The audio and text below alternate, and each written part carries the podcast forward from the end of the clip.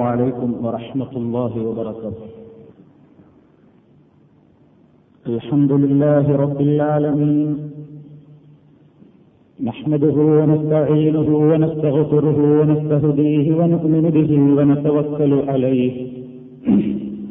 ونعوذ بالله من شرور أنفسنا ومن سيئات أعمالنا.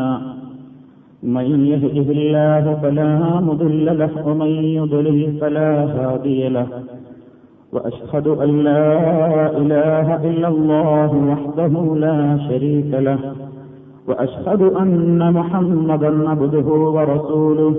أرسله بالهدى ودين الحق ليظهره على الدين كله ولو كره المشركون.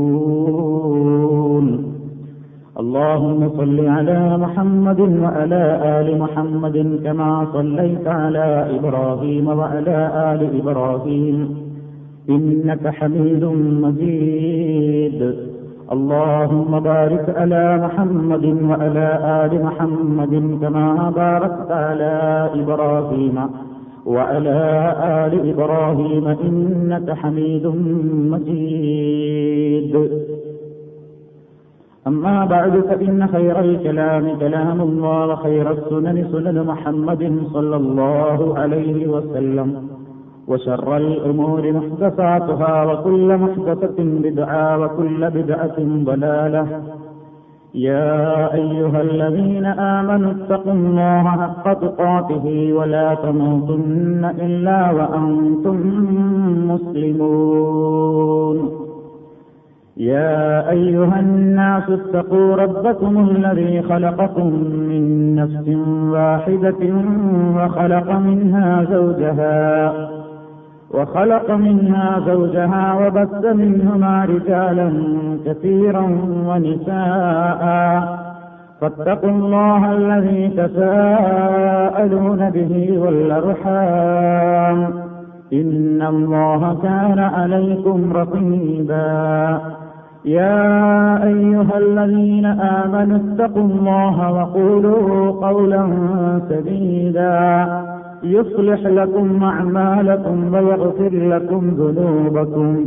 ومن يطع الله ورسوله فقد فاز فوزا عظيما. أعوذ بالله من الشيطان الرجيم.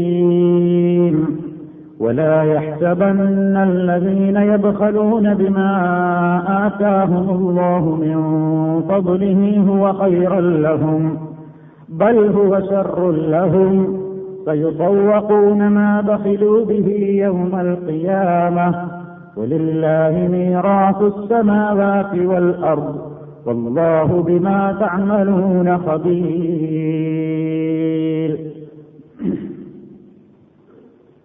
സ്നേഹമുള്ള വിശ്വാസികളെ സഹോദരന്മാരെ അള്ളാഹുവിന്റെ നിയമനിർദ്ദേശങ്ങളും വിധിവിലക്കുകളും കഴിവിന്റെ പരമാവധി കാത്തു സൂക്ഷിക്കണേ എന്ന് എന്നോടും നിങ്ങളോടെല്ലാവരോടും വസീയത്ത് ചെയ്യുന്നു. അള്ളാഹു അമ്മെ അതിനനുഗ്രഹിക്കുമാറാകട്ടെ പരിശുദ്ധ റമദാനിന്റെ ആദ്യ പകുതി അവസാനിക്കുകയാണ്. പടച്ചതമ്പുരാൻ ശുദ്ധീകരണം ഉദ്ദേശിച്ചുകൊണ്ട് നമ്മിൽ നിർബന്ധമാക്കിയ പ്രധാന സ്ഥാനത്തിന്റെ പകുതി ഭാഗമാണ് ഈ വർഷത്തേത് അവസാനിച്ചത്. ശുദ്ധീകരണത്തോടടുത്തിരിക്കേണ്ടുന്ന സന്ദർഭം അല്ലെങ്കിൽ പരിപൂർണമായും ശുദ്ധീകരണം ലഭിച്ചിരിക്കേണ്ടുന്ന സാഹചര്യം. ഉപയോഗപ്പെടുത്തിയിട്ടില്ലാത്ത ആളുകൾക്ക് മുമ്പിൽ ഇനിയും ദിവസങ്ങൾ ഏറെ. കുറഞ്ഞു പോകുന്ന അല്ലെങ്കിൽ ആവേശം തണുത്തുപോകുന്ന നിലക്കെല്ലാം കൂടുതൽ ആവേശോജ്വലമായി നന്നായി കൂടുതൽ അധ്വാനിക്കാൻ പ്രവർത്തിക്കാൻ ശുദ്ധീകരണത്തിന് വേണ്ട മാർഗങ്ങൾ ആരായാൻ ഇനിയും മൂല്യങ്ങളേറെയുള്ള അനർഘങ്ങളായ രാപ്പകലുകൾ ഇനിയും നമ്മുടെ മുമ്പിൽ വരാനിരിക്കുന്നു. പക്ഷേ ആർക്കൊക്കെ അത് ഉപയോഗപ്പെടുത്താനാകും ആർക്കൊക്കെ അതിന് ആയുസ് ലഭിക്കും എന്നുള്ളത് സർവശക്തനായ നാഥന്റെ കൈകളിൽ മാത്രം നിൽക്കുന്ന തീരുമാനമാണ്. പടച്ചതമ്പുരാൻ നമ്മളോട് നോമ്പ് നിർബന്ധമാക്കിയത്. ശുദ്ധീകരണം ഉദ്ദേശിച്ചുകൊണ്ടാണ്. ലഅല്ലക്കും തത്തക്കൂൻ മനസ്സൊന്ന് ശുദ്ധമാകണം. അതിനുവേണ്ടിയായിരുന്നു എന്ന് വിശുദ്ധ റമദാനിന്റെ തുടക്കത്തിലേ നമ്മൾ മനസ്സിലാക്കിയവരാണ്. ഇസ്ലാമിലെ ശുദ്ധീകരണം എന്നതുകൊണ്ട് ഉദ്ദേശിക്കുന്നത് മനസ്സിന്റെ സമ്പൂർണമായ ശുദ്ധീകരണമാണ്. മനസ്സിൽ നിലവിലുള്ള എല്ലാ കറകളെയും കഴുകിക്കളയാൻ ആ കറകൾ സ്വഭാവ മേഖലയിലുള്ളതാവാം വിശ്വാസരംഗത്ത് വന്നതാവാം ആചാരങ്ങളിലും അനുഷ്ഠാനങ്ങളിലും പെരുമാറ്റ രീതികളിലും വന്നതാവാം. സാമ്പത്തിക മേഖലയിലുള്ള മനസ്സിന്റെ കറകളും ആവാം. അവസാനം പറഞ്ഞ ഈ ഒരു വകുപ്പിനെ സംബന്ധിച്ചാണ് ഇന്ന് നിങ്ങളുടെ ശ്രദ്ധയിൽ കൊണ്ടുവരാൻ ഞാൻ ഉദ്ദേശിക്കുന്നത്. മനസ്സിന്റെ ശുദ്ധീകരണത്തിന്റെ പൂർണത ധനശുദ്ധീകരണത്തിലൂടെ കൂടിയാണ് എന്ന് നാം മനസ്സിലാക്കുക. ധനത്തെ ശുദ്ധീകരിക്കണം. ഇസ്ലാമിന്റെ വീക്ഷണത്തിൽ ഒരാൾക്ക് എത്രയും വലിയ സമ്പന്നനാകാം. സമ്പാദിക്കുന്നതിന്റെ പരിധികളോ പരിമിതികളോ നിശ്ചയിച്ചിട്ടില്ല. പക്ഷേ അത് ഇസ്ലാം നിർണയിച്ചു തന്ന മാർഗങ്ങളിലൂടെ മാത്രമായിരിക്കണം എന്ന നിയമമാണ് മാനവരാശിയുടെ മുമ്പാകെ ഇസ്ലാം നിർദ്ദേശമായി നൽകിയിട്ടുള്ളത്. അള്ളാഹു സുധാനഭൂവത്തായ ചില ആളുകൾക്ക് കൂടുതൽ സ്വത്ത് കൊടുക്കും. ചിലർക്ക് വളരെ കുറവേ കിട്ടുകയുള്ളൂ. ചില ആളുകൾക്ക് അന്നാന്നത്തെ വക ഇങ്ങനെ കിട്ടിക്കൊണ്ടിരിക്കും. വേറെ ചിലർക്ക് കുറച്ചുകൂടി ഒരു ഇടത്തരക്കാരായ ആളുകളുണ്ടാകും. ചിലർക്ക് അവർക്ക് പോലും കണക്ക് കൂട്ടാൻ കഴിയാത്തത്ര വലിയ സമ്പത്തിന്റെ ഉടമകളായിരിക്കുന്നവർ. എല്ലാം ഒരു പരീക്ഷണമായി മാത്രം കരുതിയാൽ മതി. സമ്പത്ത് കിട്ടുന്നതും കിട്ടാതിരിക്കുന്നതും പടച്ചതമ്പുരാനോട് അല്ലെങ്കിൽ പടച്ചതമ്പുരാൻ സൃഷ്ടികളോടുള്ള അല്ലെങ്കിൽ മനുഷ്യരോടുള്ള കാരുണ്യത്തിന്റെയോ സ്നേഹത്തിന്റെയോ ബഹുമാനത്തിന്റെയോ ആദരവിന്റെയോ മാനദണ്ഡമായി കാണേണ്ടതില്ല. പണം വരാം പോകാം കൂടാം കുറയാം. ഇവിടെയുള്ള നിരീശ്വര നിർമ്മത വാദിയുടെ കയ്യിലും വേണമെങ്കിൽ കോടിക്കണക്കിന് സ്വത്തുകളുടെ ആസ്തി ഉണ്ടാകും അവന്.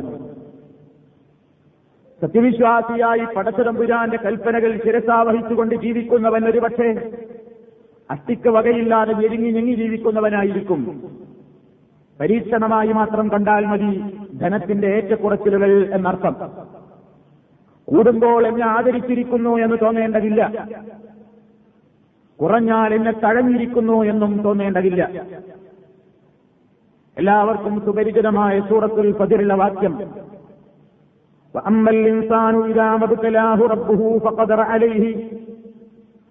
ഇൻസാനു ربه فأكرمه ونعمه فيقول ربي أكرمن وأما إذا ما ابتلاه فقدر عليه رزقه فيقول ربي أهانن كلا അള്ളാഹു പറയുകയാണ് മനുഷ്യനൊരു ചിന്തയുണ്ട് എനിക്കും നിങ്ങൾക്കുമൊക്കെയുള്ള ധാരണ മനുഷ്യ സമൂഹത്തിലെ ഭൂരിപക്ഷം ആളുകളെയും ഭരിക്കാറുള്ള ഒരു ചിന്ത എന്താണ് അവന്റെ ബോധം? ഇത്തിരി സ്വത്തും ഇത്തിരി സൗകര്യങ്ങളും അല്ലലും അലട്ടലുമില്ലാത്തൊരു ജീവിതവുമൊക്കെ കൈവന്നാൽ മനുഷ്യൻ വിചാരിക്കും റബ്ബി അക്രമൻ പടച്ചവനിപ്പോൾ എന്നോട് വല്ലാത്ത ഒരു കടാക്ഷത്തിലാണ്. എന്റെ നാഥനിപ്പോൾ എന്റെ കാര്യത്തിൽ വളരെ ശ്രദ്ധയിലാണ്. എനിക്കൊരുപാട് ഒരുപാട് അവൻ നൽകുന്നു കാരണം എന്നോട് അവന് സ്നേഹമാണ്. എന്നോട് ബഹുമാനമാണ് ആദരവാണ്. അക്രമനി അവൻ എന്നെ ആദരിച്ചിരിക്കുന്നു അവൻ എന്നെ ഇക്രാമാക്കിയിരിക്കുകയാണ്. നേരെ മറിച്ചു അവന് നൽകുന്ന വകയുണ്ടല്ലോ ആ രിസുപ്പ് അതൊന്നിങ്ങനെ പിടിച്ചു കൊടുത്താൽ അങ്ങനെ അങ്ങ് അഴിച്ചുവിട്ട് കൊടുക്കാതെ അതൊന്നിങ്ങനെ കണക്കാക്കി ആവശ്യത്തിന് ഇങ്ങനെ കൊടുത്തുകൊണ്ടിരിക്കുമ്പോൾ ചിലപ്പോൾ അത്യാവശ്യത്തിനും തികയാതെ വരുമ്പോൾ ഫയക്കൂലു അപ്പോൾ അവൻ പറയുന്നു റബ്ബി എന്റെ റബ്ബിപ്പോൾ അഹാനൻ എന്നെ നിന്ദിച്ചിരിക്കുന്നു എന്നെ തഴഞ്ഞിരിക്കുന്നു എന്നെ കൈവടിഞ്ഞിരിക്കുന്നു എന്ന് പറയുന്ന ആളുകൾ മനുഷ്യരിലുണ്ട്. കല്ല അത് വേണ്ട. അത് വേണ്ട എന്ന് അള്ളാഹു ഓർമ്മപ്പെടുത്തിയിരിക്കുന്നു. പടച്ചലമ്പുരാന്റേതാണ് സമ്പത്തുക്കൾ മുഴുവൻ. ആകാശഭൂമികളിലുള്ള മുഴുവൻ അനന്തരാവകാശിയും അവനാണ്. എല്ലാത്തിനും അവന്റെ മാത്രമാണ് വലില്ലാഹി മാഫിസമാവാത്തി വല്ലറു ആകാശഭൂമികളിലുള്ള ഒന്ന് മുഴുവൻ അവനുള്ളതാണ്.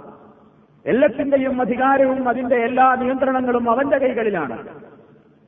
അവന്റേതാണ് സമ്പത്ത്. പക്ഷേ ആ സമ്പത്ത് ഒരുപക്ഷെ അവൻ നിങ്ങൾക്ക് നൽകും. മിമ്മാലില്ലാഹില്ലതി ആത്താക്കും ഖുർആാനിന്റെ പ്രയോഗമാണ് അള്ളാഹു നിങ്ങൾക്ക് നൽകിയിട്ടുള്ള അവന്റെ സ്വത്ത് മിമ്മാലില്ല അള്ളാഹുവിന്റെ സ്വത്ത്. എങ്ങനത്തെ സ്വത്ത്? അല്ലത് ഈ താക്കും നിങ്ങളെ ഇപ്പോൾ അവൻ ഏൽപ്പിച്ചിരിക്കുന്നു. പടച്ചതമ്പുരാന്റെ ആ വിശാലമായ ഖജാനയിൽ നിന്ന് ഓരോരുത്തരെ ഇങ്ങനെ ഏൽപ്പിച്ചു കൊടുത്തിരിക്കുന്നു കുറച്ചൊക്കെ. എന്തു ചെയ്യണം അവർ? ഉള്ളവരെയില്ലാത്തവരെ സഹായിക്കുക. കഷ്ടപ്പാടുള്ളവരെ ഇത്തിരിയൊക്കെ സൗകര്യങ്ങളുള്ള ആളുകൾ കണ്ടറിയുക മനസ്സിലാക്കുക നൽകുക. കൃത്യമായി ഇസ്ലാം അതിന് ചില വേദികൾ നിശ്ചയിച്ചു തന്നിട്ടുണ്ട്. നിർബന്ധ ദാനമുണ്ട് അതല്ലാത്ത ദാനധർമ്മങ്ങളുമുണ്ട്. മാനസികമായ ശുദ്ധീകരണം ഈ മാസത്തിൽ നേടിയെടുക്കാൻ വേണ്ടി കാര്യമായ പ്രാർത്ഥനയിലും അതേപോലെയുള്ള പ്രകീർത്തനങ്ങളിലും അതുപോലെയുള്ള അധ്വാനങ്ങളിലും വിവാദത്തുകളിലും ഒഴുകിക്കൊണ്ടിരിക്കുന്നവരാണ് നമ്മളെല്ലാം. എങ്കിൽ നമ്മുടെ മനസ്സിന്റെ ശുദ്ധീകരണം പൂർത്തിയാകാൻ വേണ്ടി മാത്രം പറയുകയാണ്. അതല്ലാതെ റമദാൻ ഒരു സക്കാത്തിന്റെ മാസമാണ് എന്ന് വിചാരിച്ചുകൊണ്ട് പറയുകയല്ല. അങ്ങനെ വിചാരിക്കുകയും ചെയ്യേണ്ടതില്ല. റമദാൻ ഒരു സക്കാത്തിന്റെ മാസമല്ല. ജക്കാത്ത് അള്ളാഹുത്താല ഓരോ സ്വത്തിനും കണക്കാക്കിയിട്ടുള്ള സമയം വരുമ്പോൾ അത് കൊടുക്കണം. അത് റജമാണെങ്കിലും ഷഹബാനാണെങ്കിലും ഏത് മാസമാണെങ്കിലും തുല്യമാണ്. പക്ഷേ ഇത് മാസവുമായി ബന്ധപ്പെടുത്തി പറയുന്നത് മനസ്സിന്റെ ശുദ്ധീകരണം കൊതിക്കുന്ന ആളുകൾ പടച്ചതമ്പുരാന്റെ അടുക്കൽ ഈ മാസത്തിൽ എന്ന് വിട പറയുമ്പോൾ മുത്തഖി എന്ന ഷഹാദത്ത് സർട്ടിഫിക്കറ്റ് നൽകാൻ ലഭിക്കാൻ യോഗ്യനായി തീരണമെങ്കിൽ അവന്റെ വേറൊരു മേഖല കൂടി ശുദ്ധിയാക്കണം എങ്കിലേ അത് ലഭിക്കുകയുള്ളൂ. ഏതാണ് ആ മേഖല? അള്ളാഹു നമസ്കാരത്തോടൊപ്പം ഇരുപത്തിയേഴോളം സ്ഥലങ്ങളിൽ ഒപ്പം തന്നെ പറഞ്ഞിട്ടുള്ള ജക്കാത്തിന്റെ വിഷയം. നമസ്കരിക്കുക എന്ന് പറഞ്ഞിടത്തൊക്കെ മിക്ക സ്ഥലത്തും വാത്തുസക്ക എന്ന് പറഞ്ഞിരിക്കുന്നു. ജക്കാത്ത് കൊടുക്കണം. അറിയാത്തവരായി മുസ്ലിമീങ്ങളിൽ ആരുമില്ല. ഇസ്ലാം കാര്യങ്ങൾ എണ്ണി പറയുമ്പോൾ നമസ്കാരം കഴിഞ്ഞാൽ സക്കാത്ത് പഠിക്കാത്ത ഒരു മുസ്ലിമും ലോകത്തില്ല. പക്ഷേ എന്താണ് സക്കാത്ത് എന്താണ് ആ സക്കാത്തിന്റെ പ്രാധാന്യം? നമസ്കരിക്കാൻ പള്ളികളിൽ തിരക്ക് കൂട്ടുന്ന വിശ്വാസികളെല്ലാം സാമ്പത്തിക മേഖല ശുദ്ധിയാക്കിയവരാണോ? പടച്ചതമ്പുരാനിലേക്ക് കരഞ്ഞു കലങ്ങിയ കണ്ണുകളുമായി നാഥ എന്റെ പാപങ്ങൾ മുഴുവൻ പുറത്തു തരേണമേ എന്ന് രാവിന്റെ അന്ത്യാമങ്ങളിൽ പടച്ചവനോട് തേടുന്ന നമ്മളെല്ലാം ധനത്തെ ശുദ്ധീകരിച്ചവരാണോ അല്ലേ എന്ന് നാം ഈ വേളയിൽ പരിശോധിക്കണം. പടച്ചതമ്പുരാന്റെ കാരുണ്യത്തിന് നാം അർഹരാകണമെങ്കിൽ അള്ളാഹുവിന്റെ ചില നിയമങ്ങളെ സ്വീകരിക്കുകയും ചെറുതിനെ തള്ളിക്കളയുകയും ചെയ്യാൻ പാടില്ല. അത് തനിച്ച ജൂതായുധമായിട്ടാണ് ഖുർആൻ വിശേഷിപ്പിച്ചിട്ടുള്ളത്. വേദഗ്രന്ഥത്തിലെ നിങ്ങൾക്ക് ഇഷ്ടമുള്ള ചിലതെല്ലാം വിശ്വസിക്കുകയും അനിഷ്ടകരമായ പരിക്കുകൾ പറ്റുമെന്ന് തോന്നുന്ന വേദികളിൽ നിന്നെല്ലാം മാറി നിൽക്കുകയും ചെയ്യുന്ന പ്രവണത തനിച്ച ജൂതായുധമാണ് പരിശുദ്ധ ഖുർആൻ ഓർമ്മപ്പെടുത്തിയിട്ടുണ്ട്. അതുകൊണ്ട് തന്നെ നാം ചിന്തിക്കുക നമ്മുടെ ധനത്തെ സംബന്ധിച്ചിടത്തോളം നാം ശുദ്ധീകരണത്തിനൊരുങ്ങിയിട്ടുണ്ടോ? എങ്ങനെ ശുദ്ധീകരിക്കണം? ശുദ്ധീകരിച്ചിട്ടില്ലെങ്കിലുള്ള പ്രശ്നമെന്ത്? അള്ളാഹു സുബാനഹൂവത്താൽ ആവർത്തിച്ച് ആവർത്തിച്ച് ഓർമ്മപ്പെടുത്തിയിട്ടുണ്ട്. ധനം അള്ളാഹുത്താല ഇഷ്ടപ്പെടുന്ന വഴിയിലേക്ക് ചെലവഴിക്കാത്തവർ ചെലവഴിക്കാൻ നിർബന്ധമായ വകുപ്പുകളും ഐച്ഛികമായ വകുപ്പുകളും ഇസ്ലാം നിശ്ചയിച്ചു തന്നിട്ടുണ്ട്. ആ നിർബന്ധമായ വകുപ്പുകളിലേക്ക് ചെലവഴിക്കാത്തവൻ കഠിനമായ ശിക്ഷയ്ക്ക് വിധേയമാകുമെന്ന് നബി സല്ലല്ലാഹു അലൈഹി വസല്ലം പറഞ്ഞു. പരിശുദ്ധ കുറുനാനും പറഞ്ഞിട്ടുണ്ട് ആഭരണങ്ങളെ സംബന്ധിച്ച് മാത്രമാണെന്നത് വിചാരിക്കരുത് സ്വർണത്തെയും വെള്ളിയെയും പറ്റി മാത്രമേ അവിടെ ഉദ്ദേശിക്കുന്നുള്ളൂ എന്ന് വിചാരിക്കരുത് ധനത്തിന്റെ ഉടമകളായ മുഴുവൻ ആളുകൾക്കും അത് ബാധകമാണ് വല്ലദീന യക്നിസൂന الذهب والفضة ولا ينفقونها في سبيل الله هم بعذاب أليم يوم يحمى عليها في نار جهنم فتكوى بها جباههم وجنوبهم وظهورهم هذا ما كنزتم لأنفسكم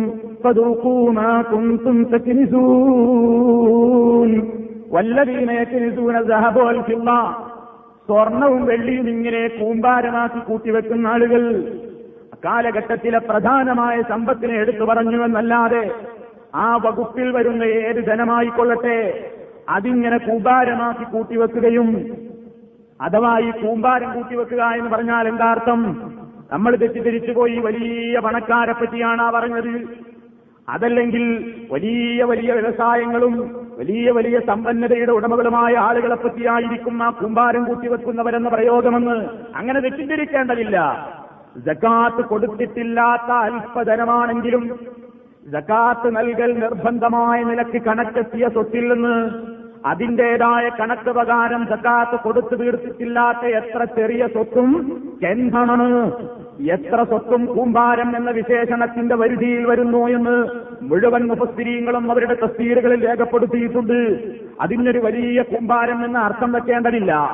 ജക്കാത്ത് കൊടുക്കേണ്ടുന്ന കണക്ക് തികഞ്ഞിട്ടുള്ള ഏതൊരു സ്വത്തിൽ നിന്നും അള്ളാഹുത്താര നിശ്ചയിച്ചിട്ടുള്ള നിർബന്ധമായ ആ തോത് പുറത്തു പോകാതെ ശുദ്ധീകരിക്കാതെയുള്ള ഏത് ധനവും കെൻസ് എന്ന പദത്തിന്റെ പരിധിയിലാണ് വരുന്നത്.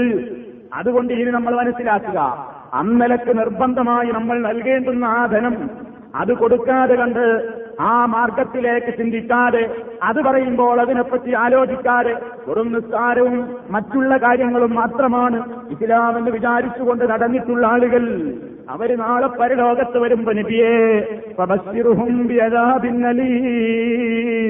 വേദനയിച്ച ശിക്ഷ അവർക്കുണ്ടെന്ന് സുവിശേഷം അറിയിച്ചേക്കൂ. എന്താണ് അവർക്കുള്ള സന്തോഷ വാർത്ത നന്മയുടെ വാർത്തകളല്ല. ജഹന്നം. നരകത്തിന്റെ അഗ്നിയിൽ അവരുടെ സ്വത്തുക്കളെല്ലാം ഇട്ട് ചുട്ടുപഴിപ്പിക്കും.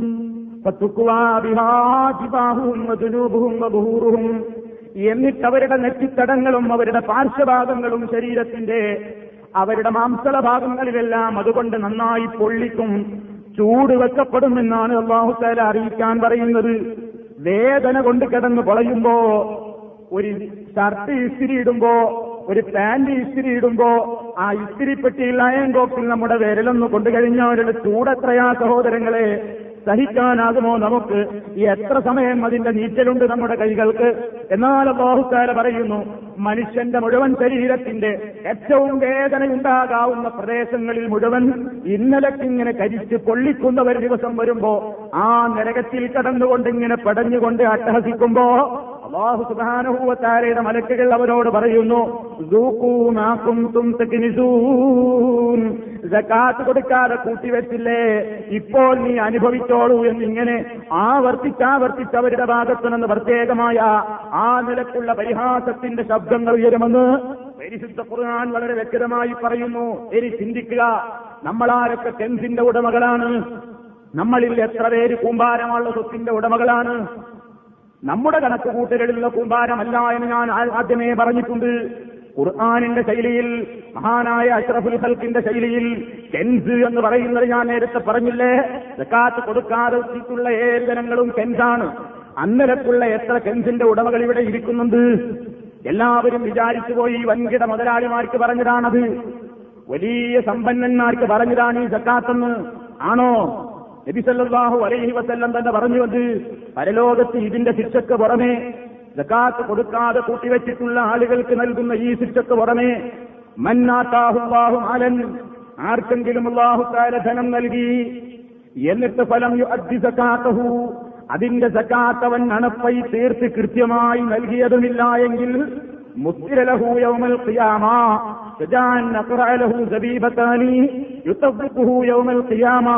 ثم يأخذ بلهزمتيه يعني بصدقيه.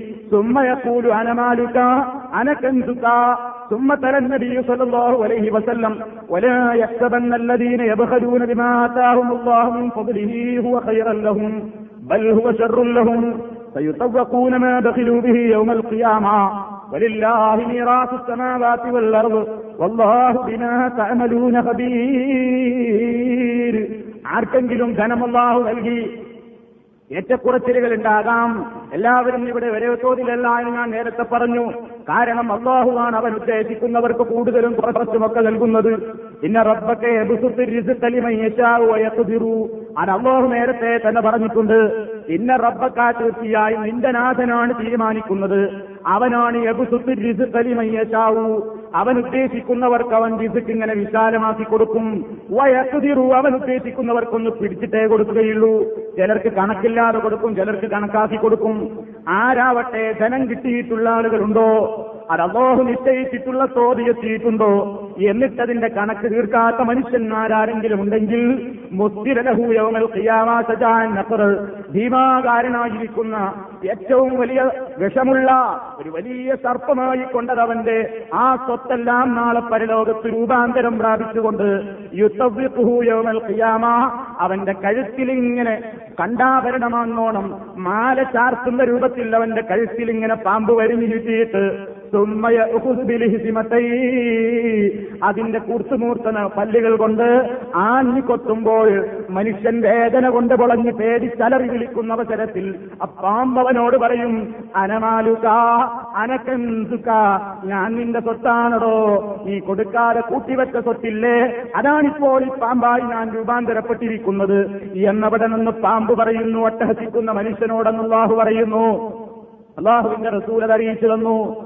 പരിശുദ്ധ ഖുർആാനിന്റെ ആയത്തോടിക്കൊണ്ടാ റസൂലുള്ള പറഞ്ഞത് വലായബന്നല്ലതീനയബഹലൂന പിശുക്ക് കാണിക്കുന്ന ബഹീരന്മാര് വിചാരിക്കണ്ട.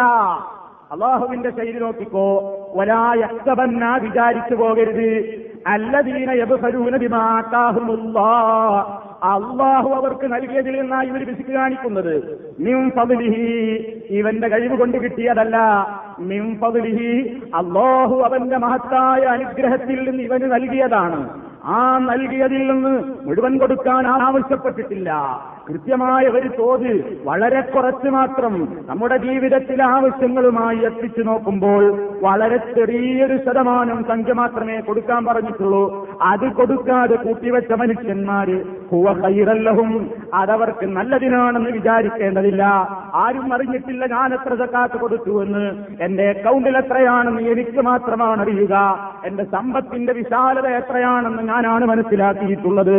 അതുകൊണ്ട് ഒരാളും ഇവിടെ ചോദിക്കാനില്ലെന്ന് വിചാരിച്ചിട്ട് അതങ്ങനെ രഹസ്യമാക്കി കൊടുക്കാതെ കൊടുത്തു എന്ന് വരുത്തി തീർത്തി നടക്കുന്ന ആളുകൾ അവർ വിചാരിക്കേണ്ടതില്ല അതവർക്ക് നല്ലതിനാണെന്ന് ബൽഹുവ അതവർക്ക് ഏറ്റവും ദുഷിച്ച ഒരു ഭാരമായി കൊണ്ട് അനുഭവപ്പെടാൻ പോകുന്നു. അന്ത്യനാൾ എത്തിക്കഴിഞ്ഞാൽ അവരുടെ കണ്ഠങ്ങളിൽ അതിങ്ങനെ ആഭരണം എന്നോണം ഒരു നിലയ്ക്ക് പാമ്പായി ചാർത്തിക്കൊണ്ടിരിക്കും. ആകാശഭൂമികളുടെ മുഴുവൻ അനന്തരാവകാശിയും ഉള്ളയാണ്. അത് ഓർമ്മപ്പെടുത്തിയിട്ട് ആ വചനം അവസാനിപ്പിച്ചത്. നോക്കൂ സഹോദരങ്ങളെ ആർക്കൊക്കെ അതിന് അർഹതയുണ്ട്? ഈ മാസത്തിൽ ചിന്തിച്ചില്ലെങ്കിൽ ഇനി ഏത് മാസത്തിലാണ് ചിന്തിക്കുക?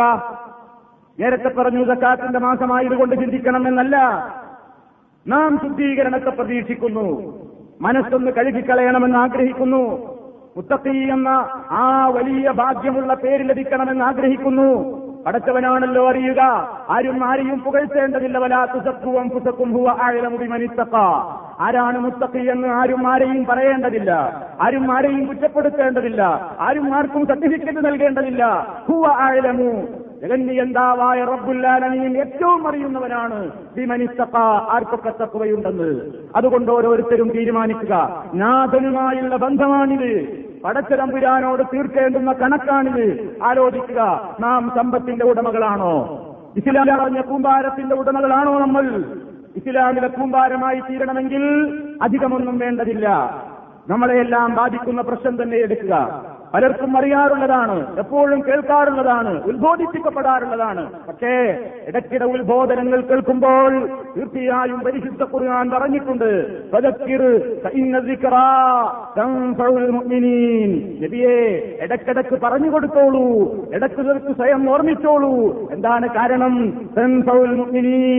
ഈമാനുള്ള ആളുകൾ എത്തിരി ഒരു അശ്രദ്ധയിൽപ്പെട്ടു പോയി റൂട്ടെന്ന് മാറിയിട്ടുണ്ടെങ്കിൽ ശരിയായ റൂട്ടിലേക്ക് തിരിച്ചു വരാൻ വലിയ പ്രയോജനമാണ് നബിയെ എന്ന് അള്ളാഹു സുബാനഭൂവത്താൽ ഓർമ്മപ്പെടുത്തിയിട്ടുണ്ട്. അതുകൊണ്ട് ഈ സംസാരിക്കുന്ന എന്നോടും ഇവിടെ കൂടിയിട്ടുള്ള എന്റെ മുഴുവൻ സഹോദരങ്ങളോടും ഞാനൊന്ന് ഒരു പരിശോധനയ്ക്ക് വേണ്ടി ആവശ്യപ്പെടുകയാണ്. നമ്മുടെ ദക്കനത്തിന്റെ കണക്ക് എത്രയാണ് എത്രയുണ്ടെങ്കിൽ നമ്മൾ കാത്തു നൽകണം. ഈ രാഷ്ട്രത്തിൽ വന്നുകൊണ്ട് ധനം സമ്പാദിക്കുന്നവരാണ് നമ്മൾ. ഏറ്റക്കുറച്ചിലുകൾ ഉണ്ടാകും അത് പടച്ചിടമ്പുരാന്റെ തീരുമാനമാണെന്ന് വിചാരിക്കുക. വലിയ വലിയ ശമ്പളം വാങ്ങുന്ന ആളുകളുണ്ട്. ചെറിയ ശമ്പളം വാങ്ങുന്ന ആളുകളുണ്ട്. ഇസ്ലാമികമായി അഞ്ഞൂറ്റി തൊണ്ണൂറ് ഗ്രാം വെള്ളി. അഞ്ഞൂറ്റി തൊണ്ണൂറ് ഗ്രാം വെള്ളിക്ക് തുല്യമായ അഥവാ അഞ്ഞൂറ്റി തൊണ്ണൂറ് ഗ്രാം വെള്ളിയുടെ ഇന്നത്തെ കമ്പോളത്തിലെ വില നിലവാരം എത്രയാണെന്നൊരു കടലാസിൽ എഴുതി വെക്കുക. ഇത്ര രൂപയുണ്ട് എന്ന് കണക്കാക്കുക. ആ രൂപയ്ക്ക് തുല്യമായ സ്വത്തിന്റെ ഉടമകൾ നിങ്ങളാണെങ്കിൽ ആ രൂപയ്ക്ക് തുല്യമായ സ്വത്തിന്റെ ദീർഘമിന്റെ ഉടമകൾ നിങ്ങളാണെങ്കിൽ ആ നിലക്കുള്ള സമ്പന്നത നിങ്ങളുടെ കയ്യിലുണ്ടെങ്കിൽ നിങ്ങൾ സക്കാത്ത് കൊടുക്കൽ നിർബന്ധമാണ്. നിർബന്ധമായും കൊടുത്തേ തീരൂ. അഞ്ഞൂറ്റി തൊണ്ണൂറ് ഗ്രാം വെള്ളിക്കുള്ള അത് കമ്പോളത്തിൽ നിന്ന് വാങ്ങാൻ വേണ്ട സ്വത്ത് ഒരു വർഷം നിലനിന്ന നിലയ്ക്ക് ഒരു വർഷം കഴിഞ്ഞ നിലയ്ക്ക് നിങ്ങളുടെ കയ്യിലുണ്ടെങ്കിൽ നിർബന്ധമായും കാത്തു കൊടുക്കണം. കിട്ടിയതൊക്കെ കൊടുക്കണോ വേണ്ട? നിങ്ങളുടെ അത്യാവശ്യമായ ചെലവുകൾ കഴിയണം. ഇവിടെ താമസിക്കണം റൂമിന് റെന്റ് കൊടുക്കണം. ഭക്ഷണം ആവശ്യമാണ്. വാട്ടർ ഇലക്ട്രിസിറ്റി അതിന് ചാർജ് ആവശ്യമാണ്. നമ്മുടെ അത്യാവശ്യ പോക്കുവരവുകൾക്ക് ആവശ്യമാണ്. നാട്ടിൽ നമ്മളുടെ പ്രതീക്ഷയിൽ നമ്മളെ കാത്തുകൊണ്ട് കഴിയുന്ന നമ്മുടെ ഭാര്യാമക്കൾ നമ്മുടെ മാതാപിതാക്കൾ നിർബന്ധമായി നാം തെളിവിന് കൊടുക്കേണ്ടുന്ന പാവങ്ങളുടെ നമ്മുടേതായ ആ പ്രതീക്ഷയിൽ നമ്മളെ കാത്തിരിക്കുന്ന ആളുകൾക്ക് അത്യാവശ്യത്തിന് നാം അയച്ചു കൊടുത്ത ട്രാഫിന്റെയും തെളിവിന്റെയും കണക്കുകളും കിഴിക്കുക ബാക്കി നിങ്ങൾക്ക് നിങ്ങൾക്ക് മാസാന്തം കിട്ടുന്ന ശമ്പളം കണക്ക് കൂട്ടിയിട്ട് ഒരു വർഷം തികയുമ്പോൾ ഇത്ര ദുർഹമിന്റെ ഉടമകളാണ് നിങ്ങൾ. ആ ദുരഹമുകളിൽ നിന്ന് നിങ്ങൾക്ക് നിർബന്ധമായി നിങ്ങളല്ലാതെ നോക്കാനാളില്ലാത്ത ആ നിർബന്ധമായ ചെലവുകൾ കിഴിക്കുക. ബാക്കി വരുന്ന ഒരു കൊല്ലത്തെ നിങ്ങളുടെ സമ്പത്തിൽ ഈ അഞ്ഞൂറ്റി തൊണ്ണൂറ് ഗ്രാം വെള്ളിക്കുള്ള കേവലം ദുർഹമുകൾ നിങ്ങളുടെ ഉടമാവകാശത്തിലുണ്ടെങ്കിൽ അതിന്റെ രണ്ടര ശതമാനം നിങ്ങളുടേതല്ല. അതാണ് കണക്ക്. അതിന്റെ രണ്ടര ശതമാനം നമ്മുടേതല്ല. ആയിരം ദുർഹം എന്റെ കയ്യിലുണ്ടെങ്കിൽ ഇരുപത്തഞ്ച് ദുർഹമേ അള്ളാഹു ചോദിച്ചുള്ളൂ. ഇരുപത്തഞ്ച് ഇരുപത്തഞ്ച് ദുർഹം. ജക്കാത്തിന്റെ കാര്യം പറയുമ്പോൾ നമ്മൾ കണക്ക് കൂട്ടുകയാണ്. ചൈത്താൻ നമ്മളോട് പറയുകയാണ് ആയിട്ടില്ല ആയിട്ടില്ല. സമയമായിട്ടില്ലടോ നീയൊന്നും കൊടുക്കാനായിട്ടില്ല. ഒരുപാട് പെൺകുട്ടികളിലെ നിനക്ക്? കെട്ടിച്ചേക്കണ്ടേ? പൊരയുണ്ടോ നിനക്ക്? വീടെടുക്കണ്ടേ? എന്റെ ഒരു ഇരുപത്തഞ്ച് രൂപന്റെ പ്രശ്നം വരുമ്പോ ചൈത്താൻ ഇങ്ങനെ ചോദിക്കുന്നത് എന്താ?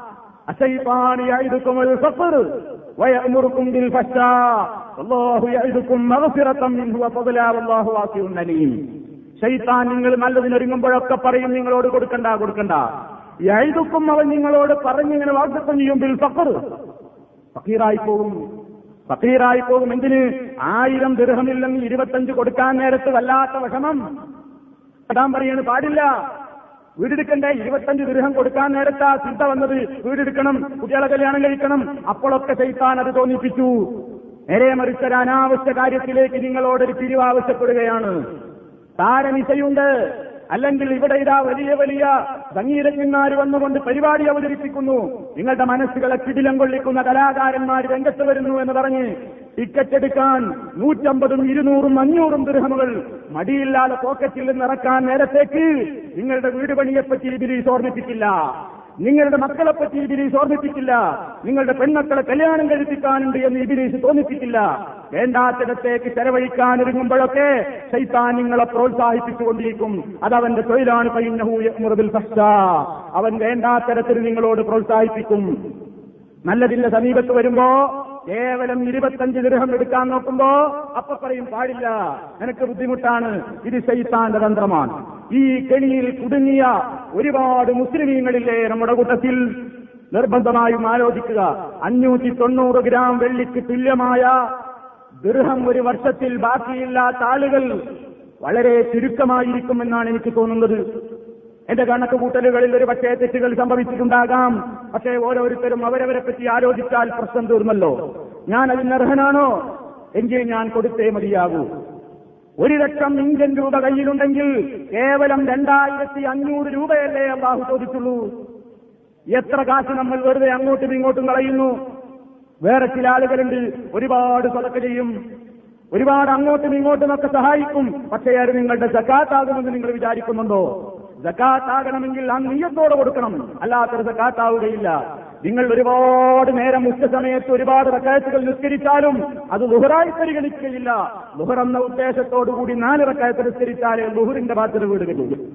ജക്കാത്തിന്റെ കാര്യവും അങ്ങനെ തന്നെയാണ്. നിങ്ങൾ പലരെയും സഹായിക്കുന്നുണ്ടാകാം. അയൽക്കാരെ സഹായിക്കുന്നുണ്ടാകാം. ഒരുപാട് ആളുകൾക്ക് നിങ്ങൾ കൊടുക്കുന്നുണ്ടാകാം. ഈ നീയത്ത് നിങ്ങൾക്കില്ലെങ്കിൽ നിങ്ങൾ ചെലവഴിക്കുന്ന പതിനായിരങ്ങൾക്ക് നിർബന്ധമായി നിങ്ങൾ നൽകേണ്ടുന്ന ഇരുപത്തഞ്ച് രൂപയുടെ മൂല്യം പോലും കിട്ടുകയില്ല. ആ ബാധ്യത നിർവഹിക്കണമെങ്കിൽ ആ ഉദ്ദേശത്തോടു കൂടി കൊടുക്കണം. അതുകൊണ്ട് പഠിച്ചു വെക്കുക എത്രയാണ് കണക്ക്? ഈ നിലക്കുള്ള ഒരു നിർബന്ധമായ ബാധ്യത നമുക്ക് എത്തിയിട്ടുണ്ടോ ഇല്ലേ എന്ന് പരിശോധിക്കണം. ഉണ്ടെങ്കിൽ അത് കൊടുത്തു കൂട്ടുക ബാങ്കിൽ എത്ര ബാലൻസ് ഉണ്ട്? ഇവിടെ തന്റെ ബാങ്കിൽ എത്ര അക്കൗണ്ട് ഉണ്ട്? നാട്ടിൽ എത്രയുണ്ട്? കൃത്യമായി കണക്കെടുക്കുക. ഒരു പൈസ പോലും പറയാതെ. കാരണം ഇവിടെ നമ്മുടെ ആദായ നികുതിയുടെ കണക്കെടുപ്പുകാരോ അല്ലെങ്കിൽ നമ്മുടെ എത്രമാത്രം സമ്പത്തിന്റെ ഉടമകളാണ് എന്ന് കൃത്യമായി ആരെങ്കിലും സി ഐ ഡിമാർ അന്വേഷണത്തിന് വേണ്ടി വരുമെന്ന് വിചാരിച്ചിട്ടല്ല.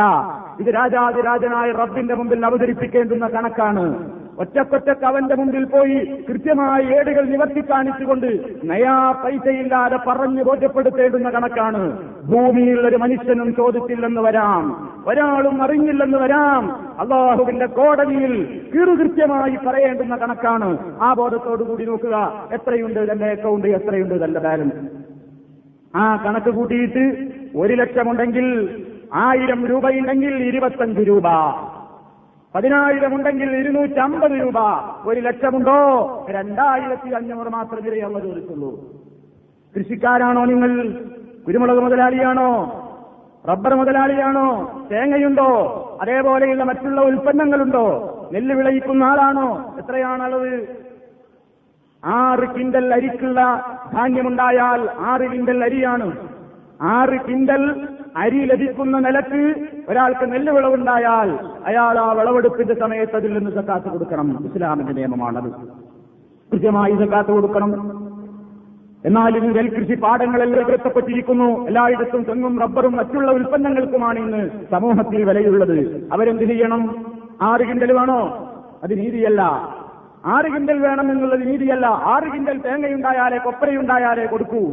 ആറ് കിങ്കൽ കുരുമുളകുള്ളവനെ സക്കാത്തുള്ളൂ ആറ് കിങ്കൽ റബ്ബറുള്ളവനെ സക്കാത്തുള്ളൂ ആറ് കിങ്കൽ മറ്റേതെങ്കിലും ഉൽപ്പന്നങ്ങളും സുഗന്ധവ്യഞ്ജനങ്ങളും ഉള്ളവന് മാത്രമേ സക്കാത്തുള്ളൂ എന്ന് വിചാരിക്കേണ്ടതില്ല. ഇസ്ലാം നീതിയുടെ മതമാണ്.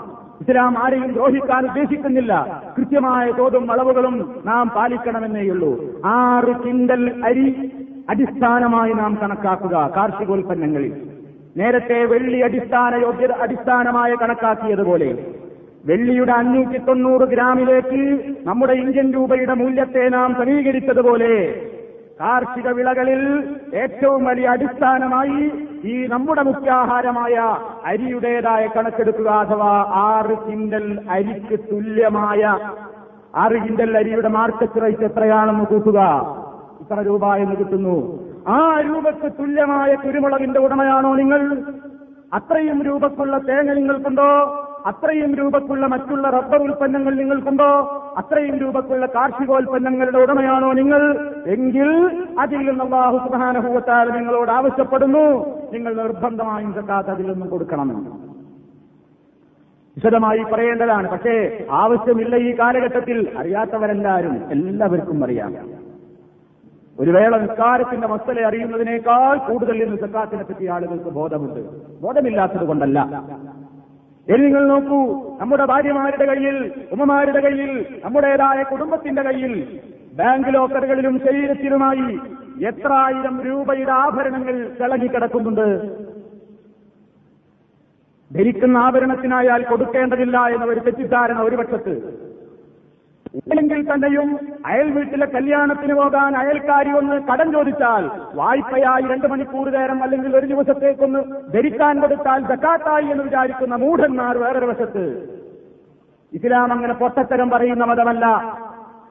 ഇസ്ലാം മനുഷ്യനോട് നീതിയാണ് ആവശ്യപ്പെടുന്നത്. അവനോട് കൃത്യമായ കണക്കാണ് അവന്റെ മുമ്പിൽ വെച്ചിട്ടുള്ളത്. അതുകൊണ്ട് പറയുന്നുണ്ട് ജക്കാത്ത് കൊടുക്കാനുള്ള കണക്ക് എത്രയാണ് ആഭരണത്തിന് അല്ലെങ്കിൽ സ്വർണത്തിന്? എൺപത്തഞ്ച് ഗ്രാം.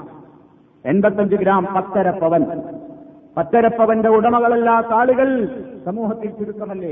ഈ ശബ്ദം കേൾക്കുന്ന വരിയിൽ ഒരു പക്ഷേ ആഭരണത്തിന്റെ ഉടമകളില്ലെങ്കിലും ആഭരണത്തിന്റെ ഉടമകളുടെ മേൽക്കോയ്മ ഭരിക്കുന്ന ആളുകൾ ഇവിടെ ഇരിക്കുന്നില്ലേ?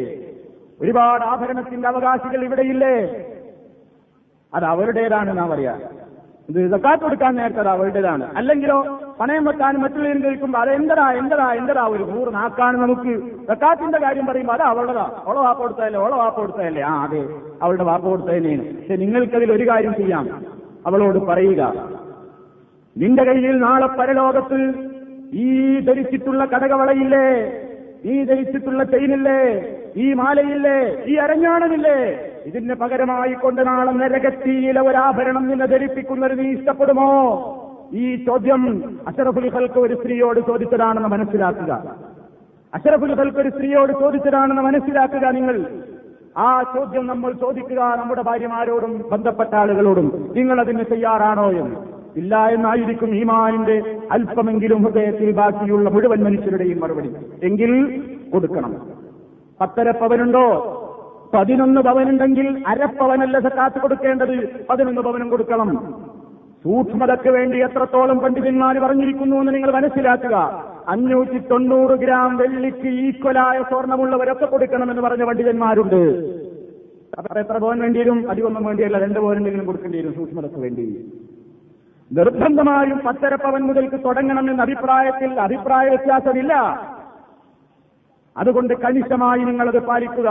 എൺപത്തഞ്ച് ഗ്രാം എൺപത്തഞ്ച് പോയി നൂറും ഇരുന്നൂറും പവനുകളാണ് യാതൊരു മനസാക്ഷി കുത്തുമില്ലാതെ ആളുകളുടെ കയ്യിൽ നിന്ന് മനുഷ്യനെ പിച്ചപ്പാളയെടുപ്പിക്കുന്ന രൂപത്തിൽ ഏരപ്പാളികളാക്കി തീർക്കുന്ന രൂപത്തിൽ നമ്മൾ സമൂഹത്തിൽ നിന്ന് കണക്ക് പറഞ്ഞു വാങ്ങുന്നില്ലേ? ജക്കാത്താണ് കൊടുക്കുക അതിന് ജക്കാത്ത് കൊടുക്കണം. ആര് കൊടുക്കണം? ആരാണ് ഉടമ?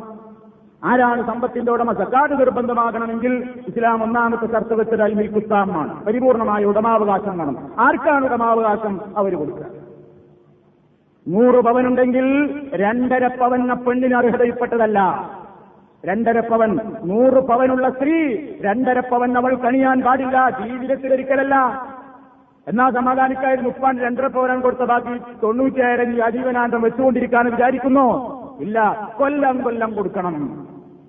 വർഷാവർഷങ്ങളിൽ കൊടുത്തുകൊള്ളണം. എന്നിട്ട് കൊടുത്തു കൊടുത്തങ്ങനെ തീരട്ടെ അത്. അങ്ങനെ കൊടുക്കാനാ പറഞ്ഞത്. അതുകൊണ്ട് കണക്ക് നോക്കുക ഇവിടെ കൂടിയിട്ടുള്ള ഞാനും നിങ്ങളും അടങ്ങുന്ന മുഴുവൻ പുരുഷന്മാരും അവരവരുടെ കീഴിലുള്ള സ്ത്രീകളോട് ചോദിക്കുക നിന്റെ കയ്യിൽ എത്ര ആഭരണമുണ്ട് എത്ര സ്വർണത്തിന്റെ ഉടമയാണ് നീ? ചോദിക്കൊന്നും വേണ്ടതില്ല ഓരോരുത്തർക്കും അറിയാം. ബാങ്ക് ലോക്കറിൽ എത്രയെന്ന് കുഞ്ഞുങ്ങളെക്കാണ് നമുക്കറിയാം. കൃത്യമായി ഒന്നും കണക്ക് ചെയ്ത ഒരു പേപ്പറിൽ ഇത്ര പവൻ. എന്നിട്ട് നിങ്ങളത് ഒരു കൊല്ലം മുമ്പ് കൊടുത്തിട്ടില്ലേ? അല്ലെങ്കിൽ ഇക്കൊല്ലം മുതൽ തുടങ്ങിക്കോ. എത്ര കൊല്ലം കൊടുക്കാതെ ബാക്കി വെച്ചോ? കൃത്യമായി അവിടുന്ന് അങ്ങോട്ട് കൊടുത്തു തീർക്കാതെ. അസഹുറുള്ള അസഹുറുള്ളാണ് പടച്ചോനിലേക്ക് കയ്യും നീട്ടിയിരുന്നാൽ ഏത് ലൈലത്തുൽ അതിൽ അപ്പുറമുള്ള രാത്രിയിൽ നിങ്ങൾ ഇരുന്നാലും പടച്ചതമ്പുരാൻ നിങ്ങളോട് കനിയുകയില്ല കണക്ക് തീർക്കേണ്ടവർക്ക് കണക്ക് തീർക്കാതെ എന്ത് തൗബയാ? സാധാരണക്കാരനായ ഒരു മനുഷ്യന്റെ കയ്യിൽ നിന്ന് ആയിരം ദൃഹം വാങ്ങിയിട്ടുണ്ടെങ്കിൽ അത് കൊടുത്തു നിർത്തുകയോ അല്ലെങ്കിൽ സമയമെത്തിയിട്ടുണ്ടെങ്കിൽ അവനെ കൊണ്ട് അതിന് അവധി വാങ്ങുകയോ ചെയ്യാതെ റഹ്മാനായ നാഥനോട് എനിക്ക് പറ്റില്ല പറ്റില്ലെന്ന് പറഞ്ഞ സൗഹൃദത്ത് വല്ല മൂല്യവും നമ്മൾ ആരെങ്കിലും കൽപ്പിക്കാറുണ്ടോ? എങ്കിൽ പടച്ചതമ്പുരാന്റെ പ്രവാചകൻ പറഞ്ഞൊരു ശൈലിയുണ്ട്. മനുഷ്യരുടെ കടത്തേക്കാൾ കൂടുതൽ വീട്ടപ്പെടേണ്ടുന്ന കടം സൃഷ്ടാവായ നാഥന്റെ കടമാണ്. അള്ളാഹു നമ്മളോട് നിർബന്ധമായും കൊടുക്കാൻ പറഞ്ഞ പാവങ്ങൾക്ക് നമ്മൾ നൽകുന്ന ഓശാരമല്ല നമ്മുടെ ഔദാര്യമെന്നല്ല. അറിയപ്പെട്ടവരവകാശമുണ്ട് എന്നാണ് അള്ളാഹു പറഞ്ഞത്. അവകാശമാണ്. പിടിച്ചു വാങ്ങൽ ശേഷിയുള്ള പ്രദേശങ്ങളിൽ പിടിച്ചു വാങ്ങൽ നിയമമുള്ള അവകാശമാണത്. അതുകൊണ്ടാണ് മുസ്ലിം സൊസൈറ്റിയിലെ ഭരണാധികാരികൾ. പരിശുദ്ധ ഖുർആൻ ഖൽക്കിനോട് പറഞ്ഞില്ലേ? പിടിച്ചു വാങ്ങൂ നബിയെ അവരിൽ നിന്ന്. ആ നിർബന്ധമായ അവകാശമാണിത്. നമ്മളാരുടെ ഓശാരല്ല ഇത് കൊടുത്താൽ ഒരാൾ നമ്മളെ കാണുമ്പോൾ ചിരിക്കേണ്ടതില്ല. അവൻ നമ്മളെ കാണുമ്പോൾ തലതാഴ്ച പോകേണ്ടതില്ല. അവൻ നമ്മളെ കാണുമ്പോൾ ഉടുമുണ്ടെന്ന് അഴിച്ചൊന്ന് ശരിപ്പെടുത്തേണ്ടതില്ല. കൃത്യമായ ഒരു വിനയവും അവന് കാണിക്കേണ്ടതില്ല. ഇത് അവന്റെ ഹക്കാണ്. ആ ഹക്ക് കൊടുക്കാൻ തയ്യാറുണ്ടോ ഇല്ലേ എന്നാണ് പടത്തുതമ്പുരാന്റെ ചോദ്യം. എങ്കിൽ നൂറ് പവനുണ്ടെങ്കിൽ രണ്ടര പവൻ നമ്മളുടേതല്ല. ആ കണക്കനുസരിച്ച് ഇങ്ങനെ നോക്കുക. എത്ര ഗ്രാമുണ്ട്? അതിനനുസരിച്ചാണ് നമുക്ക് കൊടുക്കുക. ഇല്ലെങ്കിലോ എത്ര ലൈലത്തിൽ കതിർ മറിഞ്ഞുപോയാലും നമ്മൾ മുത്തഫി എന്നുള്ള സർട്ടിഫിക്കറ്റ് നേടാതെ റഹമാനുമാണ് പുറത്തിയാടും മരിക്കുന്ന നേരത്ത് പറഞ്ഞു നോക്കും. എപ്പോഴും ഞാൻ പറയാറുണ്ട് സഹോദരങ്ങളെ എവിടെ വെച്ച് നമ്മൾ മരിച്ചൂടെ? മരണത്തിന്റെ മലക്കിൽ മൗത്ത് നമ്മുടെ അരികിൽ സമീപിക്കുമ്പോ ഞാനും നിങ്ങളുമൊക്കെ പറയുന്നത് റബ്ബിലൗലാ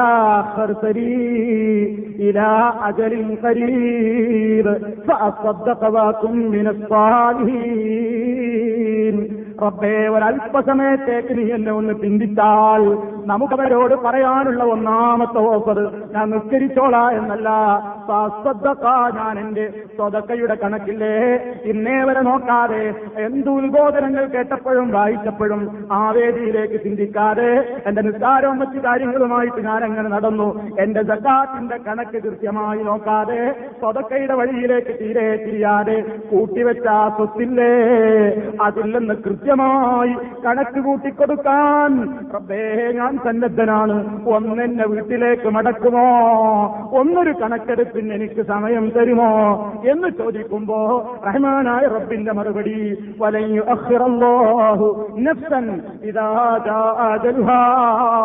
സമയം എത്തിക്കഴിഞ്ഞാൽ ഒരാളെയും ഒരു താഴ്ച പോലും മുന്തിക്കുകയോ പിന്തിക്കുകയോ ചെയ്യുന്ന പ്രശ്നമില്ല. അവിടെ എത്തിയിട്ട് നമ്മുടെ തോപക്ക് എന്ത് വിലയാ സഹോദരങ്ങളെ ഉള്ളത്? കഴിഞ്ഞ ഹുസബയിൽ നിങ്ങൾ ശ്രദ്ധിച്ചില്ലേ? അള്ളാഹു സുബാനുഭൂവത്താൽ നമ്മളോട് പറഞ്ഞിട്ടുണ്ട് മരിക്കാൻ പോകുന്ന ഘട്ടത്തിൽ ഇന്നീ തുബുത്തുല്ലാന ഇപ്പൊ ഞാൻ പശ്ചാത്തപിച്ചിരിക്കുന്നു റബ്ബേ എന്നുള്ള തൗബക്ക് റബ്ബിന്റെ അടുക്കൽ അല്പം പോലും മൂല്യമില്ലെന്ന് നമ്മൾ പറഞ്ഞില്ലേ? അതുകൊണ്ട് സഹോദരങ്ങളെ ഓരോരുത്തരും അവരുടെ കണക്കൊന്ന് നോക്കുക. കച്ചവടക്കാർ വർഷത്തിൽ ഏത് മാസമാണ് കണക്കെടുപ്പ് നടത്താറുള്ളതെങ്കിൽ ഇതുവരെയുള്ള ഇപ്പോൾ സ്റ്റോക്കുള്ള സ്വത്തുക്കളുടെ കണക്കെടുക്കുക പിരിഞ്ഞു കിട്ടിയ സ്വത്തിന്റെ കണക്കെടുക്കുക. അതിൽ നിന്ന് പോകാനുള്ളത് പോകട്ടെ ചെലവുള്ളത് മാറ്റി നിർത്തട്ടെ കടം കൊടുക്കാനുള്ളത് മാറ്റി നിർത്തട്ടെ കിട്ടാനുള്ള കടം ഇങ്ങോട്ട് വരവ് ചേർക്കട്ടെ. അന്നലക്ക് കണക്ക് കൂട്ടിയിട്ട് ആ സമ്പത്തിന്റെയും കണക്കെടുത്തിട്ടതിന്റെയും രണ്ടര ശതമാനം അവരും കൊടുക്കണം. ഏതൊക്കെ സമ്പത്തിന്റെ ഉടമകളുണ്ടോ ഏതെല്ലാം സ്വത്തിന്റെ അർഹതപ്പെട്ട ആളുകളുണ്ടോ ഏതെല്ലാം സമ്പത്തിന്റെ ഉടമാവകാശികളായിട്ട് നിലവിലുള്ള ആളുകളുണ്ടോ മുഴുവൻ ആളുകൾക്കും ഇത് ബാധകമാണ്. സഹോദരങ്ങളെ തെറ്റിദ്ധരിക്കരുത്. വൻകിട മുതലാളിമാരോടാണ് ഈ പ്രയോഗമെന്ന് വിചാരിക്കണ്ട. എന്നെപ്പോലെയും നിങ്ങളെപ്പോലെയുമുള്ള നിങ്ങളെ സാധാരണക്കാരായ മുഴുവൻ ആളുകളെയും ബാധിക്കുന്ന പ്രശ്നമാണോ എന്ന് ഓരോരുത്തരും ഒന്ന് സ്വന്തമായിട്ടൊന്ന് കണക്കെടുപ്പ് നടത്തുക. എന്നിട്ട് നമ്മൾ കബോഹുവിന്റെ മുമ്പിൽ പോയാൽ മറുപടി പറയാൻ മാത്രം നമുക്ക് സ്വത്തില്ലേ? ഇല്ലെങ്കിൽ സമാധാനിച്ചോളൂ. ഉണ്ടോ? ഉണ്ടെങ്കിൽ കൃത്യമായി കൊടുത്തോളൂ. ഇല്ലെങ്കിൽ രക്ഷയില്ല. ഇല്ലെങ്കിൽ മുത്തക്കിയാവില്ല ഇല്ലെങ്കിൽ മനസ്സിന്റെ ശുദ്ധീകരണം കിട്ടുകയില്ല. ഇല്ലെങ്കിൽ തൗബയുടേതായ നിബന്ധനകൾ നമ്മൾ പൂർത്തിയാക്കി തൗബ നേടിയ വ്യക്തികളായി തീരുകയുമില്ല. അതുകൊണ്ട് അള്ളാഹുവിനെ സൂക്ഷിക്കുക. അതുകൊണ്ട് മരണത്തെ ഭയപ്പെടുക. മരിക്കുന്ന നേരത്ത് ഇനി കണക്ക് നോക്കാനും കാഴ്ച നടക്കൂല. അതുകൊണ്ട് നാട്ടിലേക്ക് വിവരമറിയിക്കുക. ആഭരണത്തിന്റെ കണക്ക് അവർ നോക്കട്ടെ. നമ്മുടെ അക്കൗണ്ടിന്റെ കണക്ക് നമ്മൾ നോക്കട്ടെ. കാർഷികോൽപ്പന്നങ്ങൾ എത്രയുള്ളതാണ് പരിശോധിക്കട്ടെ. കച്ചവടക്കാർ അത് പരിശോധിക്കട്ടെ. ഓരോരുത്തരും പരിശോധിച്ചിട്ട് കൃത്യമായി അതങ്ങ് കൊടുത്ത് വീട്ടിയിട്ട് മതി. അള്ളാഹുവിനോട് നാഥാ ഇനി എന്തെങ്കിലും വല്ല അപാകതകളും സംഭവിച്ചെങ്കിൽ പൊറുക്കണേ എന്നോട് എന്നോട് മാപ്പാക്കണേ എന്ന് പറയുമ്പോ റഹ്മാനായ നാഥൻ അച്യുതാരനാണ് അവനേറെ പൊറുക്കുന്നവനാണ്. അവൻ എല്ലാവരോടും കരുണയുള്ള കാരുണ്യത്തിന്റെ കടലാണ് ആ പ്രതീക്ഷയോടുകൂടി പ്രാർത്ഥിക്കുമ്പോ റബ്ബിന്റെ ഭാഗത്ത് നിന്ന് നമുക്കൊരു യഥാർത്ഥമായ നിലക്കുള്ള മാനസികമായ ഒരു സ്വസ്ഥതയും സമാധാനവും ഈ ലോകത്ത് കിട്ടും കബറിൽ കിട്ടും പരലോകത്ത് കിട്ടും. ആ ഒരവസ്ഥയിലേക്ക് മാനസികമായി എത്തിച്ചേരുക. ചിന്തിക്കുക ചിന്തിക്കാൻ വേണ്ടി മാത്രം പറഞ്ഞതാണ്. നിങ്ങൾക്ക് ആർക്കും അറിയാത്ത പുതിയൊരു കാര്യവും ഞാൻ പറഞ്ഞിട്ടില്ല. എല്ലാവർക്കും അറിയാവുന്നത് തന്നെയാണ്. പക്ഷേ ഈ മാസത്തിലെ ശുദ്ധീകരണം പൂർത്തിയാകണമെങ്കിൽ ഇപ്പോൾ ഇതൊന്നുകൂടി ശ്രദ്ധിക്കേണ്ടതുണ്ട് എന്ന നിലയ്ക്ക് എന്നെയും നിങ്ങളെയും ഓർമ്മപ്പെടുത്തുകയാണ്. അതുകൊണ്ട് അതിനെപ്പറ്റി ചിന്തിക്കാതെ രക്ഷപ്പെടുമെന്ന് വിചാരിക്കേണ്ടതില്ല. ചിന്തിക്കണം വേണ്ടത് ചെയ്യണം എങ്കിൽ മാത്രമായിരിക്കും നമുക്ക് വിജയമുണ്ടാവുക. അങ്ങനെ മനഃശുദ്ധീകരണത്തിന്റെ പൂർത്തീകരണം എന്ന നിലയ്ക്ക് ധനം കൂടി ശുദ്ധീകരിക്കുന്ന മഹാഭാഗ്യവാന്മാരിൽ നമ്മെ എല്ലാവരെയും ഉൾപ്പെടുത്തുമാറാകട്ടെ. മാനസികമായ എല്ലാ സുഖങ്ങളിൽ നിന്നും ആ നിലക്കുള്ള പിശുക്ക് മനസ്ഥിതിയിൽ നിന്നും റബ്ബു സുബാനഹു നമ്മയെല്ലാം കാത്തിരക്ഷിക്കുമാറാകട്ടെ.